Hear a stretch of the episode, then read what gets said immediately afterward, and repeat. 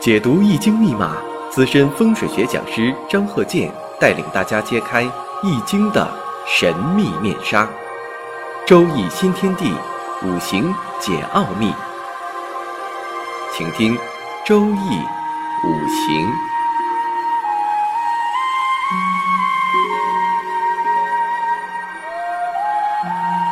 上山微电台荣誉出品。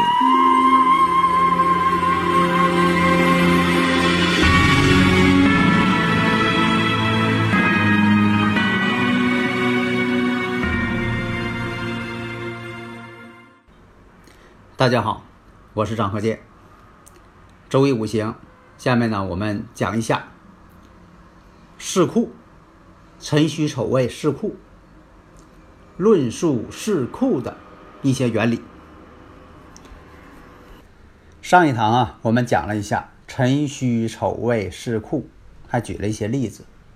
下面呢，我们再看这个例子：乾兆壬子庚戌乙未丁丑，丑行戌，戌行未，这第一眼的印象。所以说呢，这个生日五行，把你的生日五行换算成这个八个字，首先观一下大象。啥叫大象啊？这就先看一下，不要把这个大象理解成那个动物的大象啊。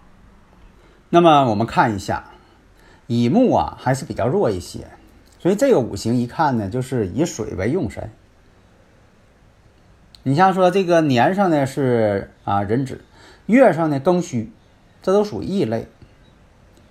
剩下的地支我们看一下，辰戌丑未这个有这个戌丑未。那么呢时上呢丁火，都是泄自己的，耗自己的。那么我看一下乙木在戌月，先看月。这个月令这个力量很大，那有的听友朋友会问，那月令的力量大，会不会把这力量乘以2呢？不能用数值来定量分析，只能理解成为力量比较大。因为这个模糊概念呢，在现实当中比比皆是，我们总是习惯于那种定量分析，但是有时模糊分析也很重要。比如说这个人长得漂亮不漂亮，仁者见仁，智者见智，正所谓穿衣戴帽各好一套。但是呢总有个公论，比如说这个人呢长得就是漂亮，偶像在电视里文艺界有偶像，那可能啥呢，绝大多数都认为她漂亮，但是这个漂亮无法用数值来定量。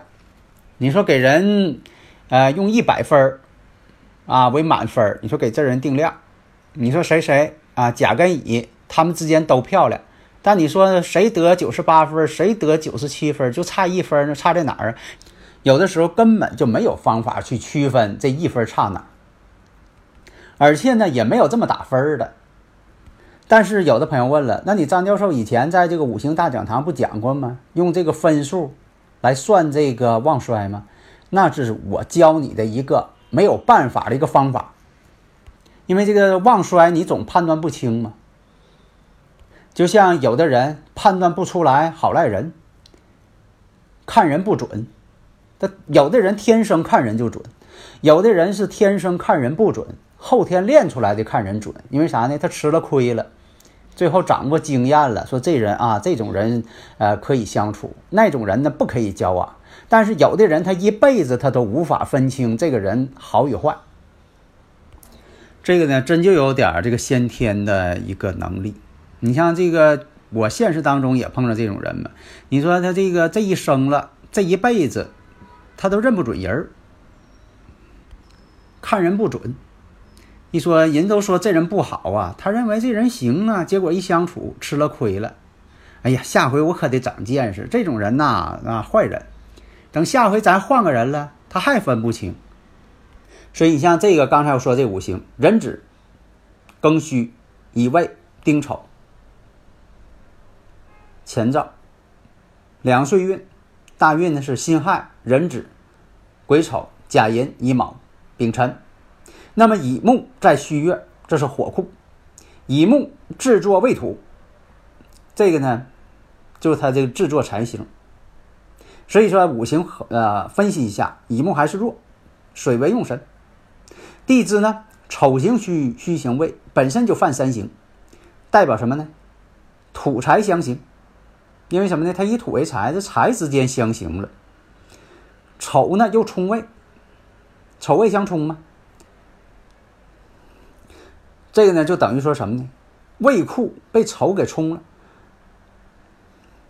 乙木跟庚金之间合中有克，庚金克甲木，但是呢乙庚又相合，合中有克，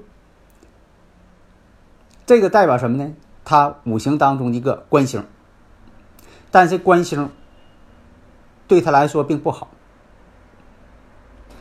那乙木真地支啊，我看一下，丑行戌，戌行未，这三财这个库啊，这属于什么？财星旺，身弱不胜财啊！你看这个辰戌丑未有三行，本身有，看还有这个人事身也是一种三行啊！大家如果有理论问题，可以加我微信13019371436。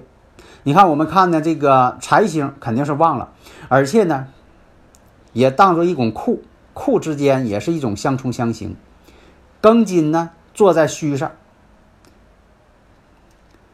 本身戌呢是火库，也有这个伤害庚金之意。五行这一看，有一种伤官见官的这一种隐含的迹象，大家不知道能否看出来啊？你得看出，你别看表面，你得养成个感觉。那么呢，大运加寅，流年出现丙戌，那丙戌丙火是什么呢？对了，你说的太对了啊！这说明你能看出来了，丙火这不伤官吗？它带有官星，伤官见官，为祸百端。那么丙戌与这个生日五行月柱当中庚戌本身之间就起作用了，对位相克，同柱干支规律，对位相克。因为什么？都是虚的地支，好，就把它给它捏到一块儿去。一看，把地支给它捏到一块儿了，上边这个天干正在相克呢，啊，丙火克庚金，所以说呢，大运在甲木，甲木呢又生丙火，生丙火呢又制这庚金。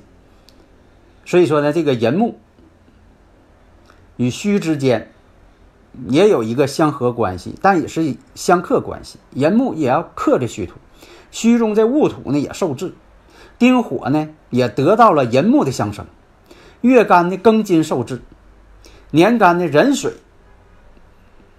这个印星，它是能起到一个通关作用，但是呢不能完全化解。伤官见官，为祸百端。那么在这个流年丙戌年的时候，做生意与人呢发生这个经济纠纷了，双方呢出现殴斗而受伤。第一点，他这种五行呢不适合做生意。如果说他要是做个其他的一些公职呢，可能不会出这么的一些事情。但是呢，这也是五行当中一种好像命中注定似的。因为什么呢？本身就带有三刑，出现三刑，再出现这种三刑争强的时候，它就会出现这种问题。所以分析的时候呢，会不会出现这种问题呢？先看这个生日五行它是否这种隐患。如果没有这种隐患，你再有什么流年大运，它也不会出现这种问题。它有这个隐患了，它就会出现这个问题。所以呢，是金子总会发光的，这句话是不是啊？你要说的这个生日五行好，现在呢虽然说的没走运，那没关系，你早晚能行。如果说的不是这个金子，它是危险的东西，这样说是疖子早晚要出头的。所以我说这意思啊，这个打这个比方，我举了这么多例子，就是在苦口婆心的讲如何说能够判断。现在因为什么呢？你看我讲这么多年了，现在还有一部分人，你看给我来微信啊，还有一部分人发现，那史报的这个啊，以前这个古书有些理论哈，史报的不放。以前我说嘛，食古不化，现在还是食古不化的人大有人在。抱着那个古书，有些古书吧是好的，因为你看，我学这个研究这些东西呢，我也是借鉴了这个古人的一些理论，因为这个生日五行也不是我发明的，是不是？我也是继承了古人的这个一种文化，但是你不能抱着某些东西呢，总是不发展。现在有一部分人，你看跟你这个要讨论这个五行的时候开口先来一个什么呢？把这古书一些名句先给你背两句而且背的呢还挺快，你也听不清他背的是啥。先跟你知乎者也来一段，而且他背的是什么，你有的时候还听不清反正给你先来一个长篇大套的。所以如果说使抱着那种有些所谓的什么古人云等等这个呢，如果说有的是有用的，咱们得承认，因为我学这些呢，我研究这些呢，也是基于古人的这个研究成果之这个当中能吸取精华部分。好的，下面我们再看呢，你看刚才这个壬子、庚戌、乙未、丁丑，大运呢走在甲寅，然后呢是什么年？己丑年。己丑年我们看一下。又是忌神出现了，这一年婚姻不顺，家庭也出了一些问题，况且呢是开车的时候，又是开车肇事，结果一并查出，老账新账一块算。下面我们看另一个例子，乾兆、己未、辛未、乙未、丁丑，这不用看了，大家一下反应过来了，重财格。所以有的听友朋友总爱问我，那个弱吉算不算重格？那得看什么情况。那这个就是重格了，重财格。那么这个五行呢是在这个戊辰大运，己丑年结婚。下面呢我们再看这个例子，乾兆、壬午、丁未、庚辰、癸未，大运呢九十运，戊申、己酉、庚戌、辛亥、壬子、癸丑。那么第一眼印象什么呢？土也多，未土、辰土、未土。那么庚金呢？就这一个庚金。庚金生于未月，燥热的季节，五未相合。未这个月令呢，本身我们看并不与辰土相刑，年月丁寅相合，丁寅和睦。丁火呢克庚金的能力呢也有，但是呢不是太强。月上透的是官星，时上呢透的是伤官。以前我讲过，我说官星有官星看印星，你得配套；有伤官看财星，你得配套。现在什么呢？官星配伤官属于什么呢？相对立的，不配套。本身就是伤官见官，为祸百端。土又这么多。本身这个人的性格呢深沉抑郁，总是沉醉在自己的一些想象当中，爱思考问题，不吱声，爱思考问题，想干的事情从来不说，想着想着突然就做，爱招惹是非。他做的事情他绝对不会说事先给你个预警，给你个暗示，没有。另一个问题什么呢？从健康角度来说，这个人呢大肠有问题，经常这个肚子疼，吃完早饭就肚子疼。第一点我们说了，伤官见官，他这个性格特点就说他要是恨谁报复谁，他不会事先给对方一个预警，说来个开场白先捣鼓两句先吵吵两句，没有突然间爆发。那么这个身体不好，有结肠炎，因为什么呢？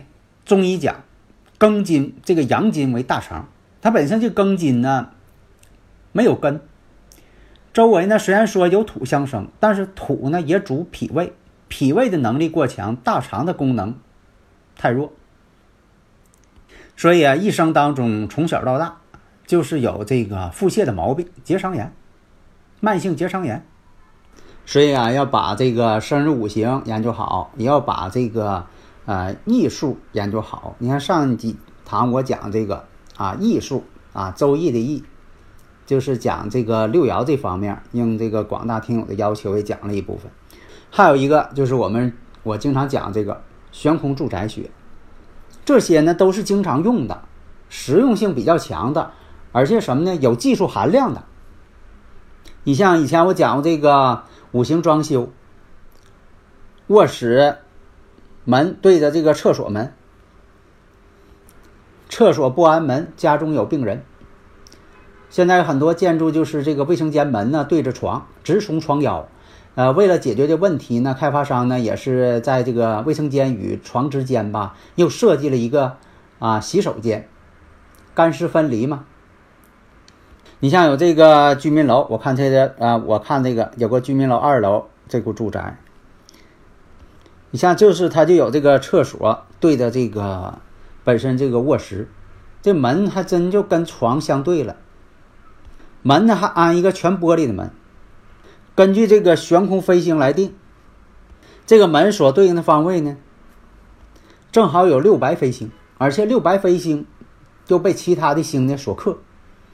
这些条件你马上就是得出结论，家中的男主人一定有病。当场验证，女主人说了，确实她老公呢就是住这房子之后真就身体不好，得这病呢，这还是重病。所以建议呢，这个卫生间呢，如果是对着这个床的话，直冲床腰，对着卧室，方便呢。如果在清水房的时候如果是重新装修，看看能不能改一下门向。如果确实不能改，怎么改也不行。改完之后呢，厕所门呢又对着大门了，那也不行了那就考虑呢，如何用五行方式呢进行化解，设置一个五行上的一个缓冲区这都是方法好的，谢谢大家。登录微信搜索上山之声或 SS Radio， 关注上山微电台，让我们一路同行。